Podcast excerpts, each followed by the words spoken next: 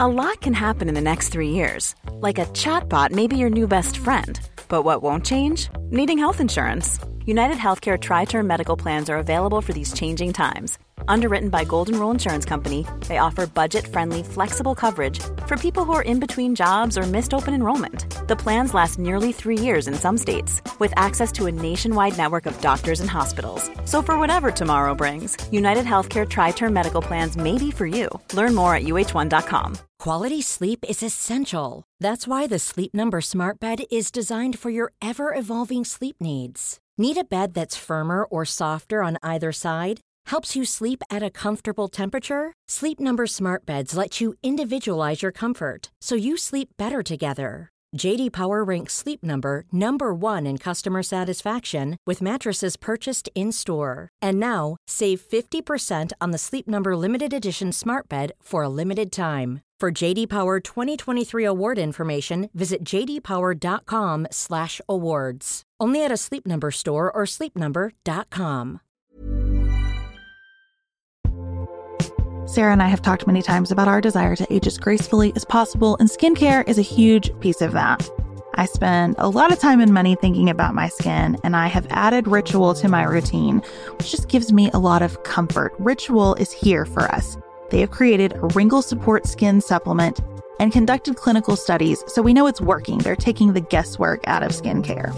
Ritual Hyacera is one of several Ritual products that I love. I take the daily multivitamin, I take a probiotic, and Hyacera is that once daily skincare supplement that is clinically proven to reduce wrinkles and fine lines and increase skin smoothness in ninety days.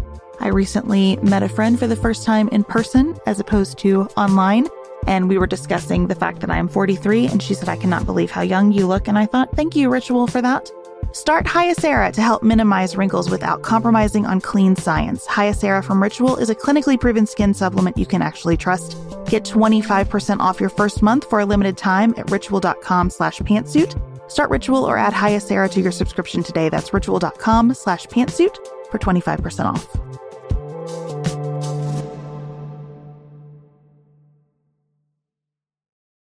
We've picked like just the the parts of the civil rights movement, or specifically Martin Luther King's words, that feel comfortable for us. And so we're like, oh, yeah, totally. I want black and white kids to play together. That's nice. But I don't really want to talk about how my silence makes me complicit, which he also said, or, you know, the stuff that he said about the problems with wealth. This is Sarah and Beth. You're listening to Pantsuit Politics, the home of grace-filled political conversations.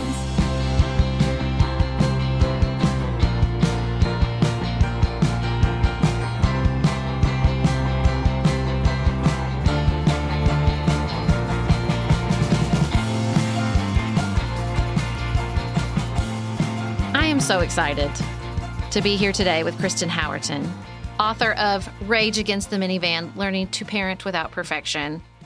As a longtime follower of Kristen, I'm so excited to now call her my friend, and so excited to welcome to the show. We invited Kristen because we had a couple listeners reach out and say, hey, in the middle of this racial reckoning and all these conversations about race, they felt like there was a real moment to talk to somebody who's experienced transracial fostering and transracial adoption. Kristen immediately came to my mind because she has adopted transracially. She has four children. You had four under four at one time, which is a lot of the part of your book. And sometimes I think about it and it makes me sweat. But um, you've lived it. And as we talk about these issues, the best perspective is always the lived experience, I think. And so welcome to our show so much. And thank you for coming and talking about this with us. Well, thanks for having me. So first, tell our audience who has not been following Rage Against the Minivan for years and years like I have, tell us your family makeup, your story, even though it is it is long and winding, and there is a graph in your, an illustration in your book to help people keep up. Well, what's so funny is that il- there is an illustration. There's like a timeline, like a Dostoevsky novel, because my my agent was like, I just can't keep track of it. And I'm like, I know, I kind of can't either, because the kids came out of order. So I, my first child was foster to adopt. So he was my foster child, he came to me when he was six months old. And then I was able to adopt him when he was three and a half. So it took a little, little drama there in the middle of, is he staying? Is he going? We don't know. In the middle of that, I had a biological child. And then after... You need that. You need also, the illustration. I know. I know. Now I'm getting mixed up. Okay. And then in the middle of that also, I put in a petition to adopt from Haiti because I knew that Jafta would most likely, we would adopt him.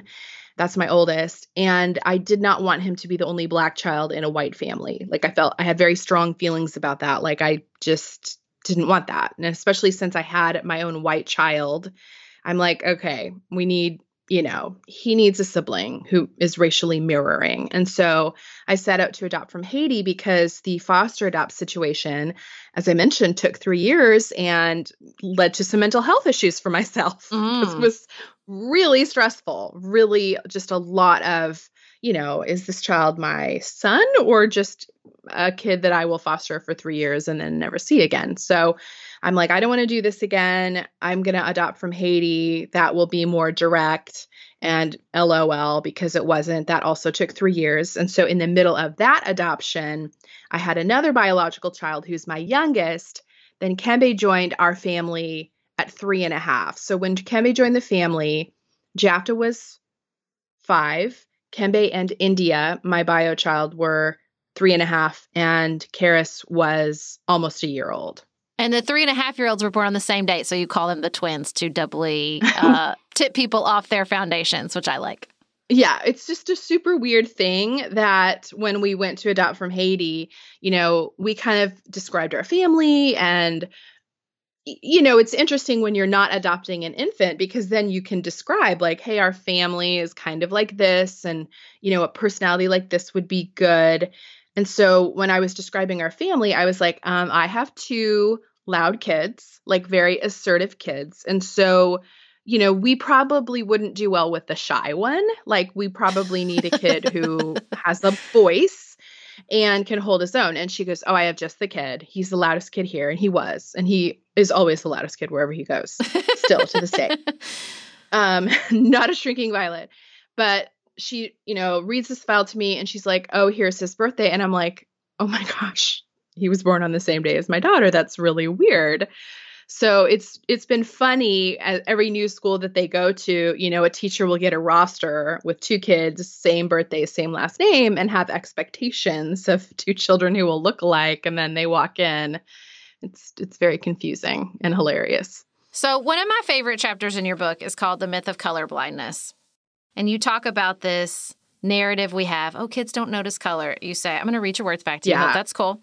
Okay, can we all just circle up for a moment and finally put this narrative to rest? No, racism in the preschool set does not have to be taught. A kid does not have to have a parent who flies a Confederate flag and openly uses the N-word to do something cruel or stupid to a child of color, any more than the kid who makes fun of someone for wearing glasses means that his parents must hate people who wear glasses. Sometimes good kids from non-racist homes can have moments of being terrible. It does not serve anyone to believe the fantasy that a child cannot spontaneously exclude or insult another child for their skin color unless their parents taught them to do so. Sometimes it happens as an experiment in exclusion and difference, and sometimes it's learned not from the parents but from society. Racism is embedded in the system of our everyday lives.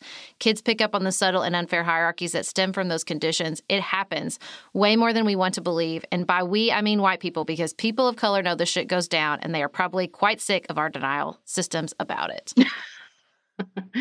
Yeah, right? I mean, it's interesting because I can remember as a child, I grew up in a very diverse area, and I remember at like five or six asking my mom, why are all the black people poor?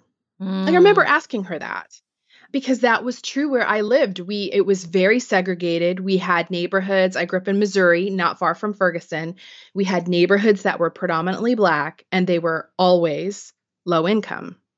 And I noticed that as a very young child, like what's going on? And, you know, I, I think kids notice it. But then, of course, what happened when I talked to my mom about it is she was like, well, everyone's equal and we don't notice race and race doesn't matter. When what I should have been told is, mm-hmm. well, black people are living in poverty because it's the seventies Mm-hmm. And they've been disenfranchised and oppressed, and we're not that far off from Jim Crow, you know, like that's what should have been explained to me, but I didn't learn that till college. Mm-hmm. So, you know, I just, I, I think it's so fascinating that white people really want to believe that racism, like a child could never come into this on their own. I mean, I think every parent has watched in horror as their child has excluded someone else based on something stupid, right? Like mm-hmm. watch their kid on the playground say like, you can't play with us because it's boys only, right? Like we've all watched our kids be absurd with things that we've never taught them. Like I've never told my kid, like, when you go to the playground, don't play with other genders, you know? And it happens. It happens with Black kids, you know, kids leave them out or exclude them or stay away from them, not because their parents have said, we don't like Black people, but because they maybe haven't had Black people in their home. You know, there's a lot of white families who don't have Black friends, or they haven't bought their kids Black dolls. Kids pick up on all of that stuff. And when there's an other feeling about Black people, kids will act that out. I have this theory that this sort of colorblind narrative that we were all taught. Because, you know, kids, this narrative, as we apply it to the preschool set and as kids sort of push up against it, you know, kids are just often a reflection of our culture or us. So it's not like they're, we can compartmentalize their behavior and say, that just happens with kids.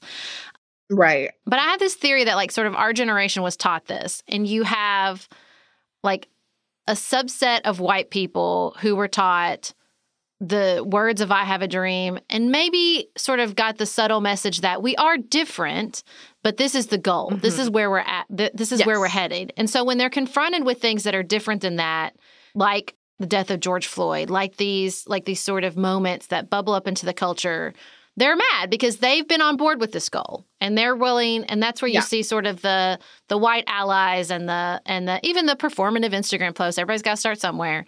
Because they're like, no, but you told me this is where we're going. And so that's where we should be going. And then I think you have these other people, this other group of people who heard it, knew there was difference, and no one said, didn't give them sort of the the the brackets, the foundation around that. So they that they just started to resent that message. They resented oh, yeah. the Martin Luther King Day and the I Have a Dream because they felt like something was different, and no, and people told them, like, what's wrong with your life is because we're being forced down this road we don't want to go down to. And you hear it with the, the messaging around affirmative action and all this stuff. And so these people are choosing to take this moment to say, I knew this was crap from the beginning, and now's my chance to say it out loud. And it's like we're all yeah. kind of pushing against this colorblind narrative, but in really, really different ways. Yeah, I well, I completely agree. And I think, you know, I, I think the part that a lot of well-meaning white people don't want to admit is that, you know, we've picked like just the the parts of the civil rights movement mm-hmm. or specifically Martin Luther King's words that feel comfortable for us. Yep. And so we're like, oh, yeah, totally. I want Black and white kids to play together. That's nice. Mm-hmm. But I don't really want to talk about how my silence makes me complicit, which he also said. Right. Or, you know, the stuff that he said about the problems with wealth. Right. You know, or we don't want to talk about those parts of Martin Luther King's message. We just want to pick the one part where Black and white kids are holding hands and it doesn't really affect me in any way. So Black and white kids hold hands in your household, and it does affect you. And what is the racism is solved? Yes. So tell us how you solved, solved racism. No.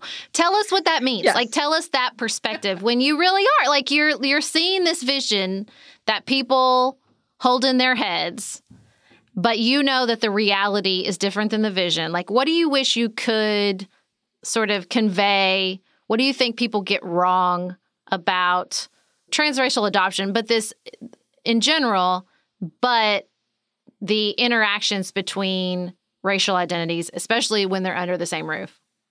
Yeah, I mean, I think what's interesting is like that little, little part of Martin Luther King's message that we all cling to, that little part has come true in my house. Mm. I have two white kids, two Black kids. They love each other as siblings. They literally live as brothers and sisters.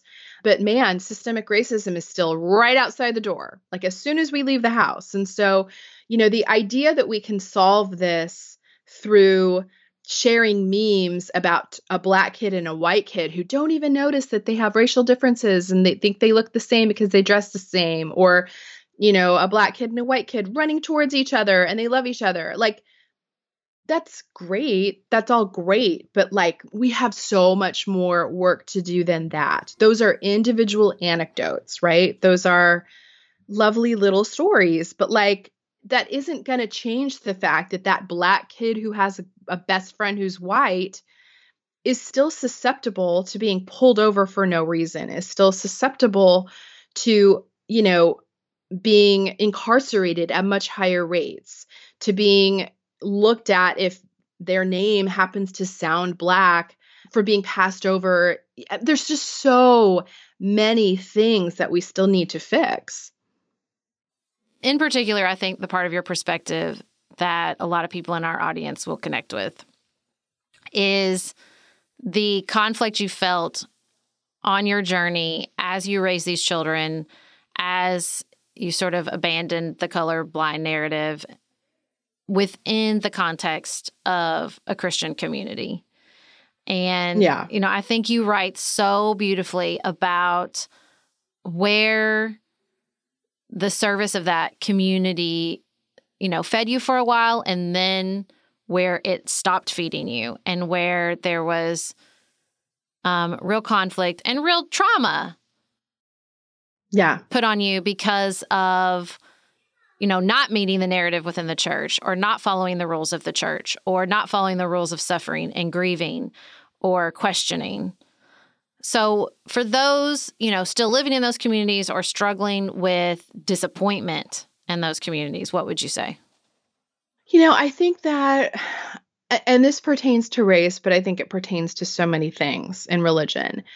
I mean, I'm a therapist. My background is in psychology. And there are psychologies that emerge within faith communities, right? There are ways of thinking, patterns. And one of the patterns that I believe has emerged within Christendom, especially evangelical Christendom, is this idea that when we go through suffering, it's all, you know, working together for the good of God's people. We, you know, we manipulate a scripture for that, that all, you know, all things are going to work together, that all suffering is for God's glory, that we have this God who anytime he causes suffering, he's really doing it because it'll bring more people to him. So like, yeah, bummer that your baby died, but like, look at all the people who are now, you know, following your Instagram account and seeing what a strong Christian you are. Mm. And so now God is glorified through the death of your child, like, which is a terrible theology. It's not accurate. We don't find it in scripture. And it's also a terrible psychology because it's very harmful. It's very harmful to perpetuate this idea that all suffering was put upon us by God and that all of it has to wrap up in a pretty bow. And that if you have terrible loss in your life, you need to have a testimony for why that loss was really good at the end of the day. Because mm-hmm. we love testimonies. We love testimonies. We love to hear the guy stand up and say, I lived under a bridge and I was addicted and then I came out of it and now I'm great. Now I'm great. Or we love to hear the testimony of like, I lost my husband and children in a car crash, but God was there for me. And now I'm closer to God than ever. Mm-hmm. But what we don't like to hear is a story of like, I went through a hardship and now I have post-traumatic stress disorder and ma- major depressive disorder and mental health issues and grief. And I'm sad every day and nothing good happened from it, which is true for many of us.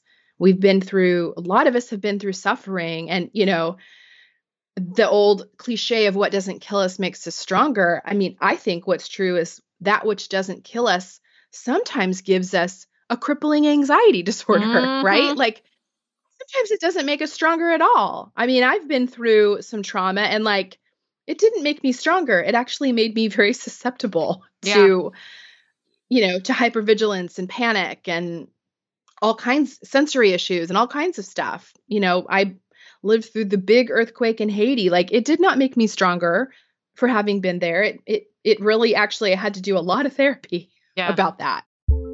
We are special breakfast people here at Pantsuit Politics, but not just when Beth and I are on the road. The truth is I want something warm from the oven every Saturday morning and Sunday morning. It's just the truth. It makes it feel special, makes it feel exciting. I don't want to work at it. So the first time I ever saw Wild Grain, which is bake from frozen subscription box for sourdough breads, fresh pastas, and artisanal pastries, I was obsessed. You guys, I've been a member for over a year. It's amazing. It's so easy. Every item bakes from frozen in twenty-five minutes or less, no thawing required. You can fully customize your Wild Grain box. You can choose any combination of breads, pastas, pastries. You can even build a box of only breads, only pastas, or only pastries if you'd like. And for a limited time, you can get thirty dollars off the first box, plus free croissants in every box when you go to wildgrain.com slash pantsuit to start your subscription. Sometimes I make one single croissant just for me because I want to feel special, and they're so good. You heard me. Free croissants in every box and thirty dollars off your first box when you go to wildgrain.com slash pantsuit.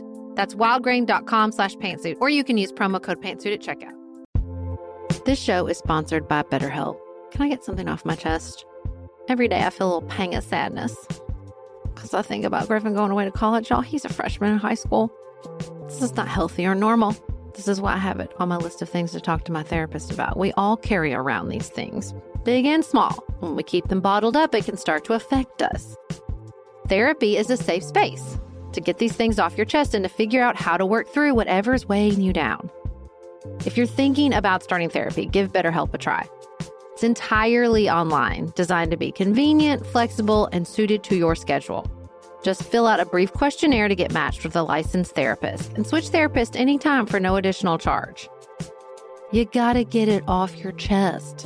And you can get it off your chest with BetterHelp. Visit betterhelp.com slash pantsuit today to get ten percent off your first month. That's BetterHelp, H E L P dot com slash pantsuit. Looking for the perfect gift to celebrate the moms in your life? Aura frames are beautiful, Wi-Fi connected digital picture frames that allow you to share and display unlimited photos. It's super easy to upload and share photos via the Aura app. And if you're giving an Aura as a gift, you can even personalize the frame with preloaded photos and memories. You guys, I love my Aura frames. I have one in my office. I have one in my kitchen. I have given one as a housewarming gift. I have given one as Mother's Day, Father's Day. They are the most amazing gifts because this app is a game changer, in my personal opinion, in digital frames. It makes it so, so easy to get the pictures on there and even videos. It plays like you're in Harry Potter, you guys. It is the best. I love mine so much. And right now, Aura has a great deal for Mother's Day. Listeners can save on the perfect gift by visiting aura frames dot com to get thirty dollars off plus free shipping on their best-selling frame. That's A U R A frames dot com. Use code pantsuit at checkout to save. Terms and conditions apply.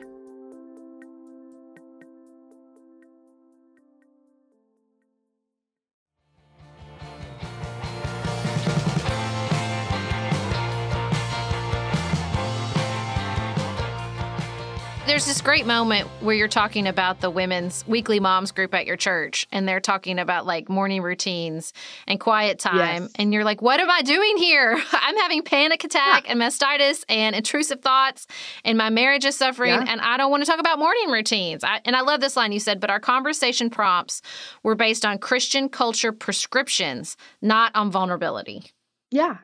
Yeah, because I think Christians become very uncomfortable with vulnerability that isn't wrapped up in a bow. And mm. and I found that to be true in my life. I had a, a series of bad years where I had multiple miscarriages. My husband during that time was hit by a car, had a very long recovery, was in a wheelchair for a long time. I mean, touch and go, like it was a very bad accident, very traumatic to live through as for him, but also as a spouse. And then we went to adopt a child, which was supposed to be a very straightforward adoption. And for three years, we lived under the threat of, oh, guess what? A relative emerged and he might be going back to her. So maybe he's not your kid, after I lost so many pregnancies. So, I mean, this was a good ten year stretch of, and then I lived through the earthquake in Haiti, a good ten year stretch of trauma, like real trauma. And I could feel some, not all, but some of my Christian friends growing uncomfortable with my inability to find God's purpose in the midst of all of it. Mm-hmm. I mean, they would even say that out loud. You know, you've just got to, you've got to trust God in all of this, all of this, you know, we don't know where this is leading, but it's, God is going to, you know, and it's like, I look back on those years and think, no, I was just experiencing the inevitable suffering of being a human being, yep. maybe a little bit more than some, because that happens to some, because life isn't fair. Yeah, I've read your and book, God Kristen. It's a little bit more than some. I'm, I feel comfortable making yeah. that objective judgment. It's a little more than some. But I, but I mean, I also didn't grow up being bombed in Syria. But, right. you know, there are people living and suffering all over the world. And it is a uniquely American religious like phenomenon that we feel the need to wrap everything up, because I do think that people living in countries where there is constant hardship, which, I mean, we're actually kind of moving into that kind of a country. But, you know, people who live in countries where there is constant violence, constant food insecurity, those people do not have theologies that say, eh, God's working it all out. Yeah. They understand that suffering is a part of life and inevitable. And then we go on mission trips and we meet these people and we go, oh my gosh, I can't believe how much faith they have in the midst of their hard life. Like, I saw Jesus through their eyes, you know, when we patronize. But anyway, I think the way that this phenomenon plays out in race is that Christians are also impatient with wanting to immediately get to solution around race mm-hmm. and, and harmony. Well, that's what I was going to say. You can see that narrative on the conservative side. You saw it in the R N C. America is the greatest country. We might not be perfect, but we're going to wrap. The conclusion is we are still the best. And if you don't think that, then you're the problem. Yeah. You don't Absolutely. Have enough faith in America. I mean, literally, you could just swap the yeah. words out America for God, and w- that conversation goes the same way. Your faith, you're just, you know, you need to work on your faith is really the problem here. You don't have enough faith in America, and that's why you see all these, that's oh why gosh. You're suffering. That's why you see all these problems. Absolutely. And I mean, I'll give an anecdote of, of how I think Christians respond to the racial reckoning that we're in right now. Like, not long after George Floyd's death, a local church, and I know they meant well, but they decided to have a unity march. Mm. And so the unity march, they gathered the cops and the sheriffs and Christians, and they asked people to write only positive signs, right? So signs about love, signs about unity. And it's like, okay, I, I love that idea, but we're not there yet. Right now, what we're, the conversation we're happening right now is disproportionate violence against Black people by police. And so if we jump to a unity march, we haven't solved the actual problem, which is that Black people are shot by police at much higher rates. Like, if we jump to unity, we, we still have the same problem. Mm-hmm.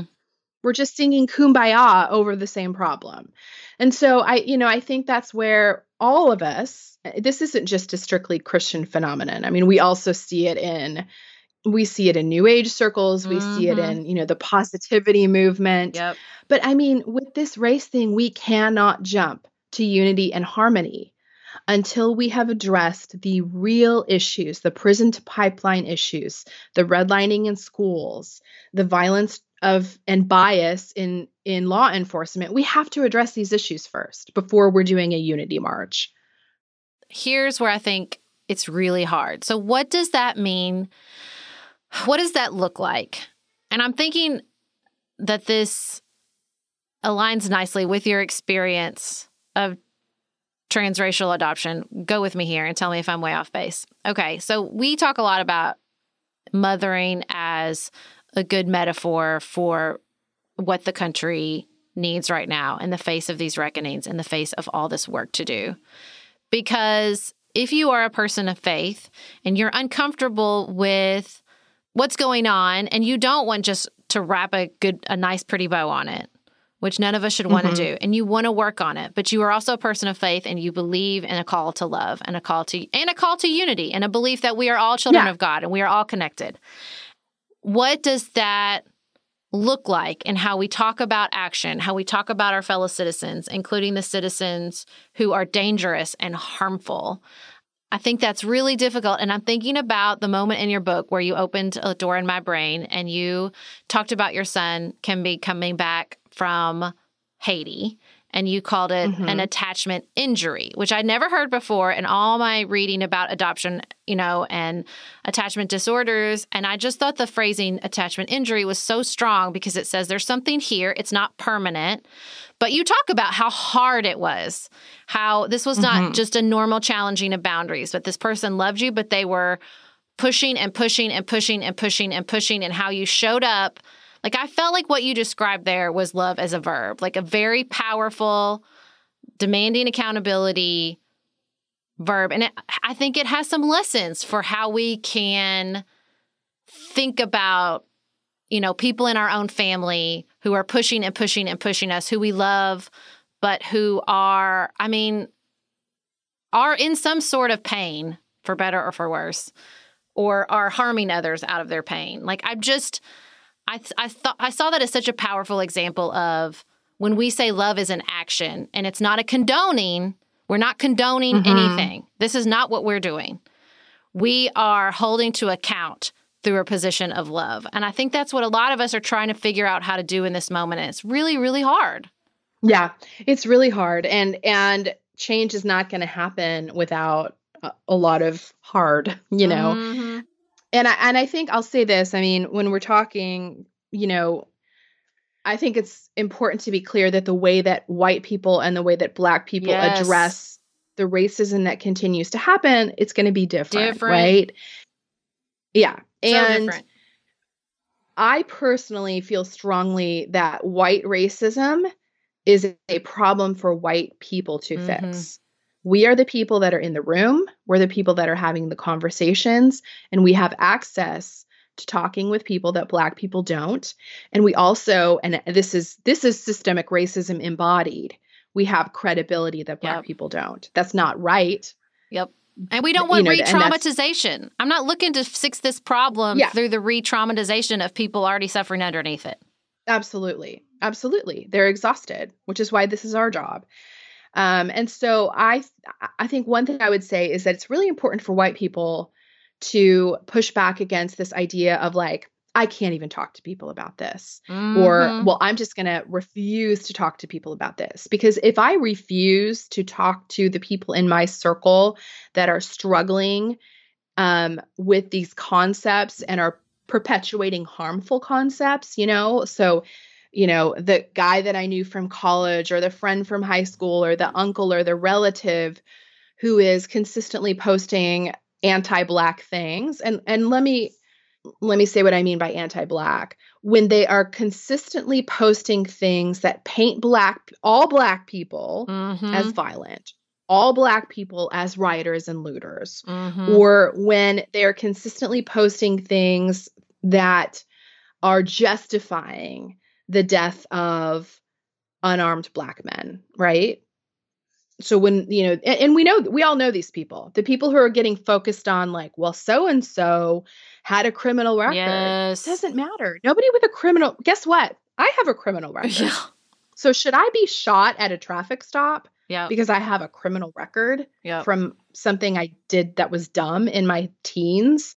So this, you know, these ideas are perpetuated, and we all have friends that are doing it. Well, you know, Black person Candace Owens said that, you know, yep. this was a justified killing, and, and they're just sharing this confirmation bias of, well, it's okay that these Black people were killed, or it's not that big of a deal, or well, Black people, you know, we know those people. We all know those people. And if I decide I refuse to engage with this person, then what I'm doing as a white person is I'm I'm letting a disease run amok with my own people. Mm-hmm. So I do think it's the job of white people to get other white people in check. It shouldn't be Black people's jobs. This is an inside job. This yep. is an inter-community problem that we've got to address. And so I think we need to keep talking. Um, and then I think we need to keep at the same time listening and you know, really listening to Black people, really coming alongside, not swooping in, but coming alongside and asking, how can I help? And being, you know, humble enough to say, I'm not the savior here. I'm here to listen. I'm here to amplify. I'm here to support. But at the same time, when we're in all white circles, and there's not a Black person who has access, whether that's our Thanksgiving table mm-hmm. or at a Bible study where there's not a Black person present, then we need to be that voice. Yeah. Being like saying nothing is really complicit. But saying it with a, I think there's this spectrum, like not saying, you can't say nothing. And you also can't roll in self-righteous and harden those opinions that you want to undo. I think that's right. what's so I, hard. I think that's that's the hard, hard. But again, like as, and I don't just mean mothers if you are a mother. I mean, we have all mothered, right? I think that we have all parented yeah. in certain scenarios where we know how you you get that voice, you get that posture of, I am saying this because I love you. And I know it is hard yeah. to hear, but it is time for you to hear it. And I think that yeah. that posture is like really this this quote unquote soft skill we all need right now. Yes, I think it's that. And then I also think it's really important to try to find common ground and start from there. Mm-hmm. So instead of instead of, you know, saying you're a racist and here's the reasons you're racist, just start with, okay, where do we have something in common? Do you care about Black people? And that's a good place to start because few people will say, I don't care about Black people. Yeah. Even even our most ignorant relative, if we said, do you care about Black people? You know, our All Lives Matter friends would say, yes, I care about Black people. And then you can start from there. Okay, we both care about Black people. We're coming from the same place.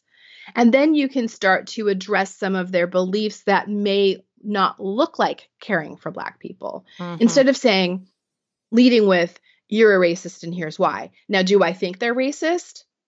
Yes, I think a lot of people are embodying systemic racism. Mm-hmm. But it's not a good place to start a conversation from because it doesn't change hearts and minds. And changing hearts and minds is what we need to be about right now. Okay, speaking of that, I think now we need to lean on your experience in psychology as a licensed marriage and family therapist.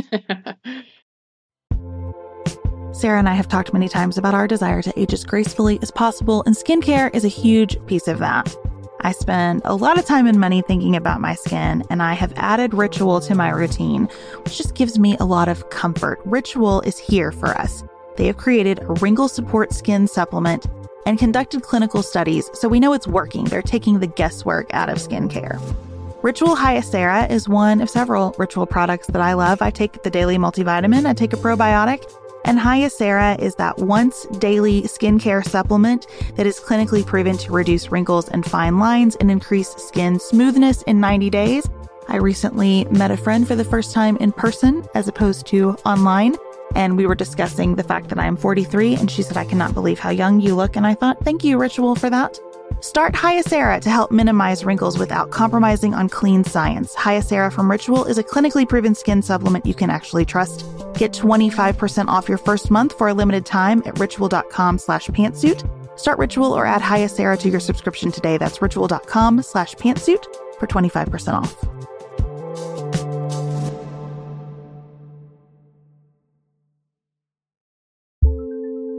Do you want a bra that's sexy or a bra that's comfortable?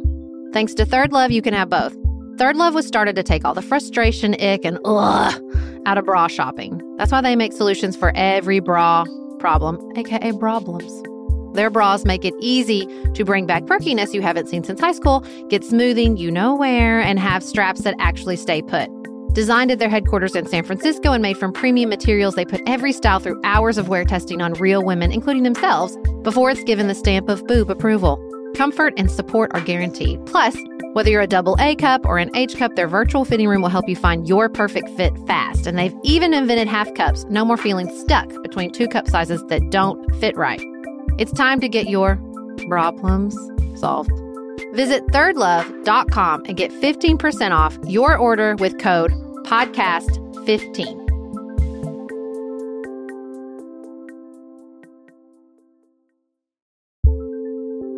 There's not much worse than a dry and itchy scalp. Also, when you get your hair colored and then it does not last as long as you and your stylist discussed, it could be that unfiltered, mineral-filled water is the culprit. Hard water is a leading cause of damaged hair and dry, irritated skin, and about eighty-five percent of the United States uses hard water, filled with dissolved minerals and added chlorine. That's where Canopy's new filtered shower head comes in. Canopy, known for their beauty hacks and reimagined humidifier, has revolutionized the filtered shower head. Dermatologists recommended this unique three-stage filtration system greatly reduces contaminants and odors in your shower water, leaving you with healthy hair and glowing skin. Best of all, the Canopy filtered shower head is hassle-free. Installation is a breeze, and its unique quick-release filter replacement feature allows for seamless filter replacement unlike any others on the market. Go to get canopy dot co to save twenty-five dollars on your Canopy filtered showerhead purchase today with Canopy's hassle-free filter subscription. Even better, our listeners can use code Pantsuit at checkout to save an additional ten percent off your Canopy purchase. Hurry, your hair and skin will thank you.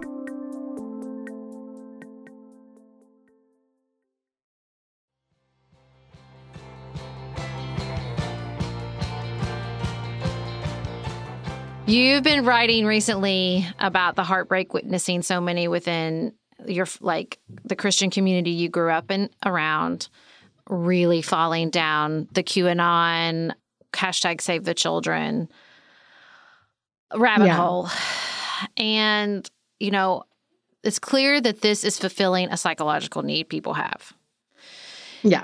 And I think so many of us and so many in our community are really struggling with, like, what do I do? How do I? Yeah. Because you can't reason them out of it.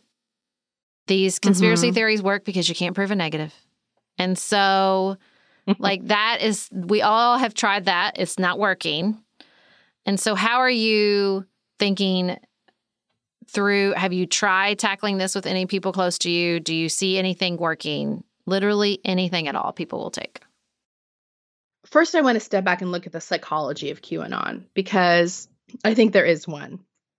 And I think it's, I think there's two things going on with QAnon. One is that, I mean, we've seen a rise of it since the pandemic started. And I don't think that that is a coincidence. Mm-hmm, mm-hmm. I think that, number one, people are looking for explanations for suffering, because we, you know, our world is suffering right now. And this pandemic, for many people, especially Americans, is the first time that, you know, that something really scary has happened mm-hmm. for some people. I mean, my generation, you know, for sure. We haven't lived through a war. We haven't lived through a pandemic. Like, you know. Right. Um, I mean, we have, but it was on T V. I mean, so we lived through nine eleven, but it was on T V for, for most people. That's very true. Yeah, and it didn't personally affect, you know, and right. it was a one-time. And the thing with nine eleven was, you know, there also seemed to be a quick resolution. Yeah. Now, it wasn't a real resolution, but, you know, we know that, remember the mission accomplished. Mm-hmm. Remember that? Like, yay, it's done, you know. It felt um, like somebody's hands were on the wheel. Like, it felt and like. there was a clear, yes. Yeah. There was a clear enemy. We had a clear enemy, and we mm-hmm. had a clear explanation for why that was happening. Right. So with this pandemic, it's very nebulous. We don't know, you know, there's not a person we can point to, although many people are pointing to China, but, you know, there's not a clear enemy. There's a lot of unrest going on, and people are looking for an answer. They're looking for some hidden agenda, something that's happening. So there's that. But I think the second thing that's going on is that you have a lot of people who are who are psychologically entrenched in their political party. Like, mm. this is no longer about size of government. This is no longer about, right, like all of the things that we learned about political parties in our, you know, civics and economic classes. Like this, this is no longer about philosophy of politics.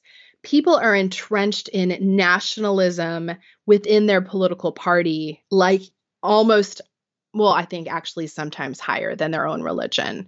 And they're yeah. also very intertwined. Well, and it's so, so it's identity, identity driven. Identity is so powerful. So, it, it, it is. It is. And so I think there are a lot of Americans who identify as Christian Republicans so deeply. And now you have a president who is basically living out that this marriage between Christianity and, you know, Republican, like he's doing it wrong. Like he's, he is not embodying those values. So what do they have to do to keep supporting Trump? They have to find some fairy tale that explains to them, oh, actually, Trump is secretly taking down child sex predators.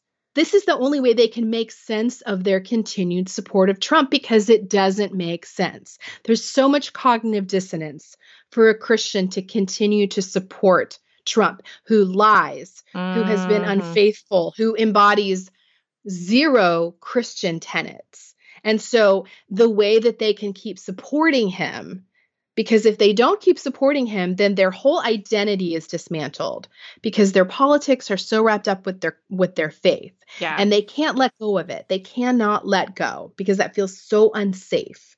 That feels like their whole world and their whole belief system would unravel. And so they have clung to this idea that Trump is on a secret mission. And then the secret mission is against who? The worst that we can think of. Yep. What's worse than child sex predators? What's worse than a sex trafficker? Nothing. Yep. So if I can believe that Trump is appointed to take down sex traffickers, that lets me keep being Christian and keep being Republican and keep supporting Trump without all the cognitive dissonance. Right. Right. I mean, it's definitely meeting a need. There's no doubt about that. And that, yeah. I think that helping those those stars align in their favor. But when it's so powerful like that, if we feel, just what we were talking about before, if we feel called to disrupt people's narratives, to push those uncomfortable yeah. truths, to call them to account because we love them, but you're up against that incredible psychological instinct to fight. You know, confirmation bias is so powerful and cognitive dissonance is so powerful. And so, like, how can we do that with people in our lives who we love that are, we feel like are are falling into that trap? It just, it feels impossible. It really does. Yeah. I mean, I think it looks like a lot of really hard conversations. And I think it looks like us actually learning about what all this is, you know, learning and understanding what their belief structure and belief system is. And then learning what the talking points are, you know, mm-hmm. learning how to learning how to really push in and push back. And again, this is where we can start from, what do we have in common? Right. And so if I'm talking to someone who is entrenched in QAnon, what we have in common is sex trafficking is terrible. Yes. Like we all believe that. Sex trafficking is terrible. So let's talk about how we solve that. Right. And like, what are the things that we can do to solve that? And then you can keep in the conversation going back to, but we both want to solve sex trafficking. Mm-hmm. Right. But, the, you know, what the temptation becomes is like to make fun, to, you know, I mean, to joke about Wayfair, you know, to like to, to, to scoff, poke holes in right. what is absurdity. Right. But it's like, if we can start with what we have in common, then the conversation can can be more productive. You know what it feels like to me too, from the, like, I think there's like a real racial angle to this, that it felt like this, a community that was constantly having slavery and the existence of slavery used as a talking point against them. Rightly. You know what I mean? Like the, the Confederate flag yeah. cultural wars and this idea yeah. of systemic racism that was built on this foundation of slavery. And it and it feels very much like, well, you're you care about slavery hundreds of years ago. I care about slavery now. You know what yes. I mean? It felt it feels like this moral trump card, like this ethical. It is. I'm still a good person. I care about slavery, but I care about people in slavery right now. And you only care about slavery right. from hundreds of years ago. It feels very much like this. You're telling me I'm not a caring person. I just care in a different way than you, even though I really, you know, because that's what, you know, people want to believe themselves to be good people who are opposed to slavery and care about children. And so after, you know, this need to check those boxes, this fills that need. So you don't actually, you can still support Trump and family separation at the border. And you can still want to fly the Confederate flag, even though it represents slavery to people, because you, you still care about those things just in different ways. Totally. Yeah. And, and it's tough because it's in, they care about it in different ways and in ways that are a little bit fantastical. Like, mm-hmm. you know, if we really look at sex trafficking and, and who is at risk of sex trafficking, it's immigrant children, it's impoverished children. And it's, you know, it's not a mom in Target who is going to have her children stolen. Like, that's not right. where people are trafficked from. In fact, I was actually doing some research on this because I keep seeing this come up of like mothers telling stories of like, a this guy was, was following me. Death. Yes. Right. I see so and many of those. Almost so many. And my kids were almost sex trafficked. And it's like, okay, there's actually, there's actually zero examples of a child being pulled into sex trafficking from a store. Oh. And if you really think about it, it's the worst possible place. There's right. closed caption T Vs. Someone would have to get out of the store. Like, that's not where children are stolen from. And where what, what we know to be true from facts is that most children are trafficked by someone they know. Yeah. And they're someone vulnerable. That they live near. Right. Yeah. And most traffickers are not looking for your kid in Target. What they're looking for is a kid on social media who is clearly living in a foster home. Like, they're mm-hmm. actually looking at that. Mm-hmm. And so when we look at child trafficking, what we really need to be looking at is, what are we doing with kids at the border? Because kids have been gone missing after being separated from their families. We need to look at, how are we taking care of kids in, in foster care and following up? Like, those are the real vulnerable kids. And so I think a lot of it is just putting this out to people. Like, I really care about this too. Have you heard the traffickers are really going after foster kids? You know, like, just giving, sharing information in a way that is, we're aligned. We're on the same team here. Have you heard this new information? You know? Yeah. Well, thank you for coming on and talking with us about these overwhelming topics, especially from such a personal perspective and your personal experience. We really appreciate it. Yeah, absolutely. And where can people find you online? Well, my website is kristen howerton dot com, and I'm on Twitter and Instagram and Facebook at, at Kristen Howerton. Love it. And your book is Rage Against the Minivan.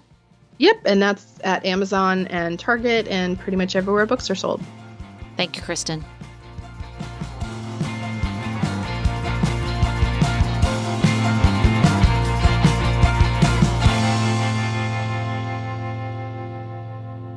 Pantsuit Politics is produced by Studio D Podcast Production. Elise Knapp is our managing director. Dante Lima is the composer and performer of our theme music. Our show is listener supported.